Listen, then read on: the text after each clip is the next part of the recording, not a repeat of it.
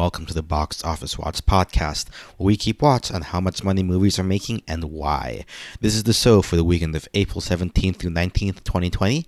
My name is Paulo, and I'm your host. So it's another slow week of news at the box office. Warner Brothers still has not yet moved Tenet out of July or Godzilla vs. Kong out of November, with all the movies moving into that time period, but I'm pretty sure it should be any day now, or for their sake, I hope it is. Um, there are some movies for 2021 that, that moved around, but uh, nothing too drastic. I'm not going to talk about it in depth here. Um, following up to last week's news about Trolls World Tour going straight to VOD, uh, seems that the number looks to be about 50 million for this wor- first weekend. Probably US only numbers, though I can't be sure uh, for certain. Um, but that doesn't seem too bad. Um, I think by the end of it, maybe like a $100 million uh, in US domestic VOD. So uh, could be better, could be a little bit worse. Um, so yeah, that's that news. Um, oh, also in similar streaming news, Parasite came in came to Hulu um, on April eighth, and according to IndieWire, Amazon uh, Hulu is reporting that it is the most streamed independent or foreign language film of all titles available on Hulu, and also the second most watched movie overall on Hulu, um, even among all the other titles currently available to stream that have been out for months. Um, so good job to Parasites. Um, I'm curious what the first most watched movie is, but yeah, good job to Bong Joon Ho and all of the team uh, over at Neon for for their win with Parasite. So given that there's not a lot of, lot of news, I did find a topic I could work with though for the box office watch, box office concept. Um, I was watching YouTube videos this weekend, and Nerdstalgic uh, put out a video about how the Transformers films are basically the longest commercials ever. Uh, I'll put the link to that video in the show notes. Uh, but the premise comes from the fact that uh, over the four Michael Bay led video uh, films. Um, over 220 brands were represented. Um, that works out uh, to some films having a product placement frequency of as high as uh, 220 uh, as a, as as as frequently as one brand placement every two minutes in the film. Uh, and he focused really on this one specific Budweiser placement that just really ruined the immersion of the film. Um, and there definitely is merit to Nerdstalgic's assertions of how poorly done product placement can ruin the immersion of films. Uh, but for the purposes of this podcast, I'm more interested in digging into exactly the extent to which uh, and, and, and the prevalence of product placements and how it impacts uh, the bottom dollar for a film.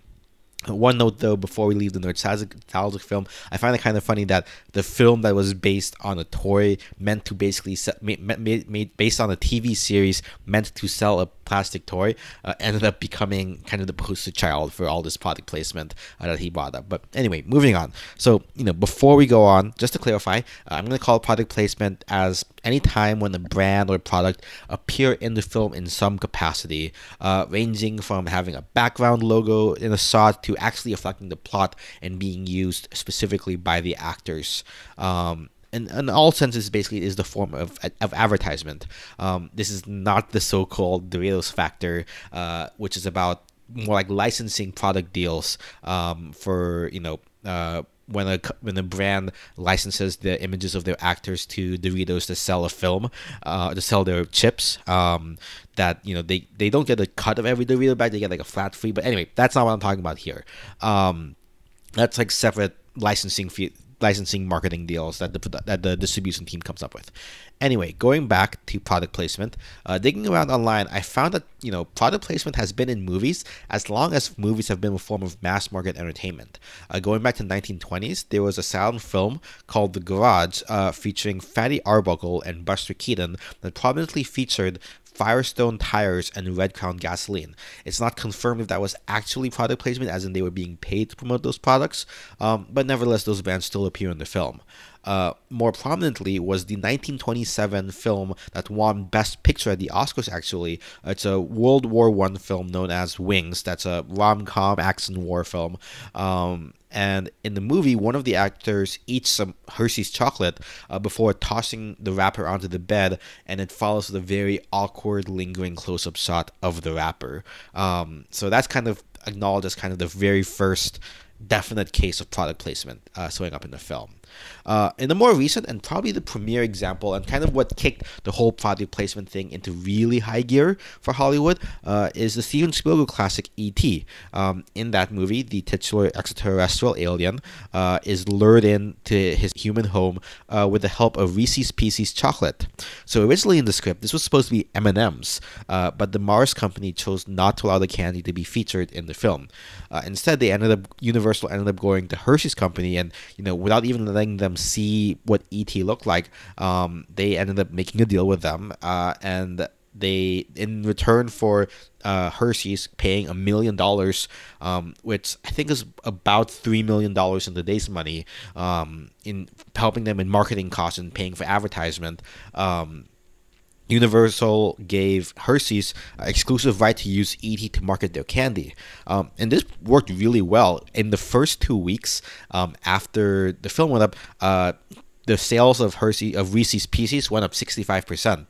Um, and so you know that's an amazing case, and that that, that definitely what got people uh, hopping on there. Apparently, movie uh, companies started, uh, production companies started coming out with rate cards um, that uh, you know brands could come out with to. Um, get it buy a spot into their into their films um, and obviously you've done right you know uh, product placement can have a huge impact. Uh, beyond the Reese's Pieces example, um, in Toy Story, um, you have the Etch a Sketch, Slinky, and Potato Head are featured toys. Um, you know, I think Mr. Potato Head saw a lot, lift of 800%, uh, and Etch a Sketch saw a lift of 4,500%, and Slinky had actually been out of businesses, out of production, and they started up production again of the toys because of Toy Story.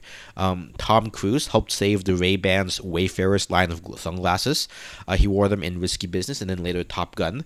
Um, the annual sales for Wayfarers was only 18,000 units, but a year or two later, it was already 360,000. Um, that's over 20 times increase, and then 4 million six years later.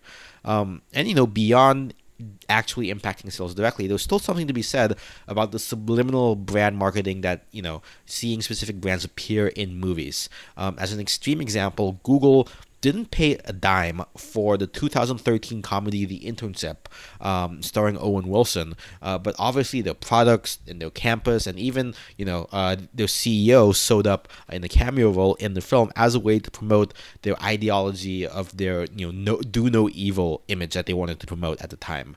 Um, and you know, when you consider that consumers are becoming more and more hostile to commercials and advertisements showing up in the around their media. Um, think of ad blockers for display banner ads, or you know the move towards streaming platforms that don't show ads, or if you do watch cable TV, DVRing it so you can just skip the ads. Um, it makes perfect sense why brands would be eager to get their logos and their brands uh, in front of uh, consumers nowadays and around these sensors. Um, but is it worth it to them? And you know how much? Uh, you know, so obviously we can see the side of the brand and why they want to get on it. But what's in it for movies? How much are they making? Um, you know, how much is it? How much revenue do they generate? Um, and the answer is it depends. Um, as it is with most things. Um, films have a wide range to do product placements, as he mentioned before. Um, the simple ones are having billboard or logo showing up in the background of a shot.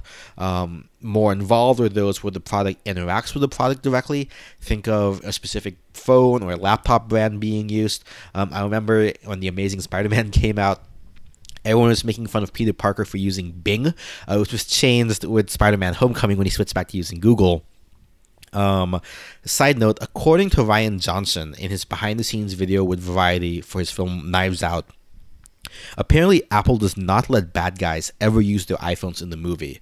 Uh, so, a bit of a spoiler if you're watching a film and you see someone using an iPhone or using an Android, that might give away who it is. But Anyway, uh, even you know even more involved brand integrations can be product placements where the product is directly involved in the script or the story of the movie in question. Uh, and these can become very iconic images. Think Wilson's uh, volleyballs with Castaway, uh, Back to the Future having the DeLoreans, or in Jurassic Park, Barbasol saving cream uh, being the device used to hide the eggs um, that were going to be snuck out. Um, enough dancing around the answer. There are some numbers I could find. Uh, these aren't, um, you know, for every movie, you're not going to see exactly how much every movie made. Um, but in general, the industry for total product placement in 2018 was $10 billion. Um, and that's been growing really fast. Some numbers I saw from 2010 was something like 4 ish million. So it's grown a lot uh, in, in, in past couple of years. Um, most of that was television and online media that made about 6 billion. Uh, movies was number two. Movies made about a total of 1 billion total uh, in product placement. Uh, for context, the entire, I'm guessing this is Hollywood, um, the entire budget of Avengers Endgame was 360 million. So this is just under three Avengers Endgames worth of budget. Um, or you know more cleanly, uh, Lion King, the mo- most recent Lion King was 250ish million total budget. So you can make four Lion Kings on all of the product placement done in the industry. Um, back in the 80s, Disney would charge somewhere between twenty and fifty thousand dollars in a spot in one of the movies. Um, and then, uh, in a pretty crazy example, the Smurfs 2 sequel apparently sold 150 million dollars worth of product placements on a hundred and ten dollar uh, million dollar production budget. So they somehow profited forty million dollars. Um, again, there's still advertising costs, which I'm sure some of that product placement went to, but that's still pretty impressive. Um, perhaps the king of brand placements and product placements isn't really Michael Bay. I would say it's probably James Bond. Um, well, I couldn't find any firm numbers, um, you know, for how much money Transformers product placements made them, including even stuff like GM and various cars showing up to other films, not to mention the other 200 plus brands. Uh, pretty much every Bond film has featured some product placements, uh, with relations some going back to the very beginning. Um, so you know, in the 1999 film, uh, "The World Is Not Enough," it made hundred million dollars in product placements. It's no Smurfs 2, um, but you know the budget was 135 million. Um, you know, BMW play, paid uh, three million uh, to replace the classic Aston Martin car for uh, three films, um, and that led to an increase in sales for, of 240 million dollars. Uh, so 80-fold investment, uh, return on investment. Um, and in Skyfall, uh, Heineken paid 45 million dollars for Bond to drink a beer instead of his second not stirred martini. Um, this isn't the first time though. Uh, Bond actually had Red Stripe uh, beer back in the '60s instead of his martini, um, and not to mention, you know, this all his other stuff, his suits, his luggage, his watch, which is Omega, his alcohol, other alcohol, you know, Bollinger, uh, Champagne. These are all product placements that have strong relationships with with the Bond franchise. Um, and in many cases, it's not just in the film, uh, but also commercials outside. But we'll get to that in a little bit. Um, of course, not all product placements are paid for. Um, FedEx, for example, didn't pay anything for the placement in the Tom Hanks film Castaway, um, and neither did the hamburger joint White Castle in the film Harold and Kumar Go to White Castle, though both did help uh, promote their respective films, and they did also have oversight on how the band was being portrayed during filming. Uh, for example, White Castle uh, didn't let them show a closed White Castle um, at, at, at some point in the film during production.